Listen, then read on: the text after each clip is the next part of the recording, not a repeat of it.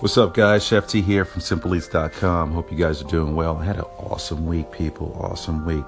Pretty busy. Got a few workouts in. Missed a couple of days as well. Got hit with a storm, people. About on Wednesday, I believe it was. We got hit with a storm. It was about close to a foot of snow. I had to bring out that snow blower and start making that path.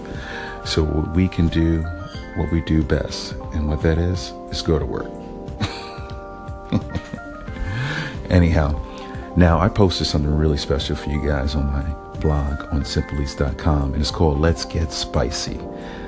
It's cold outside, and that means it's time to heat things up in the kitchen. And you're like, if you're like me, you'll love you you'll love delicious spicy foods that warm your taste buds during the winter months.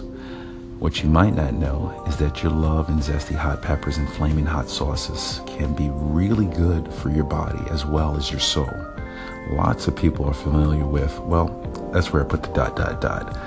Because I need you guys to head over to simpleeats.com and check out my most recent blog post on January 18, 2018.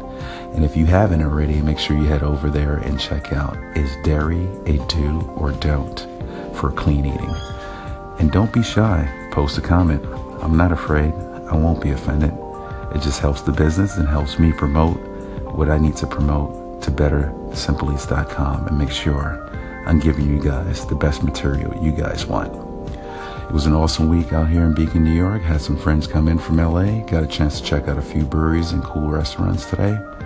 And that's all, folks. Hope you guys are doing well. Do what you do best, people.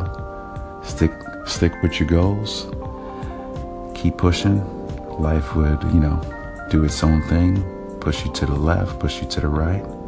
But stay steady, keep that balance in your life. Peace out, love, and this is Chef T from SimpleEats.com. Peace.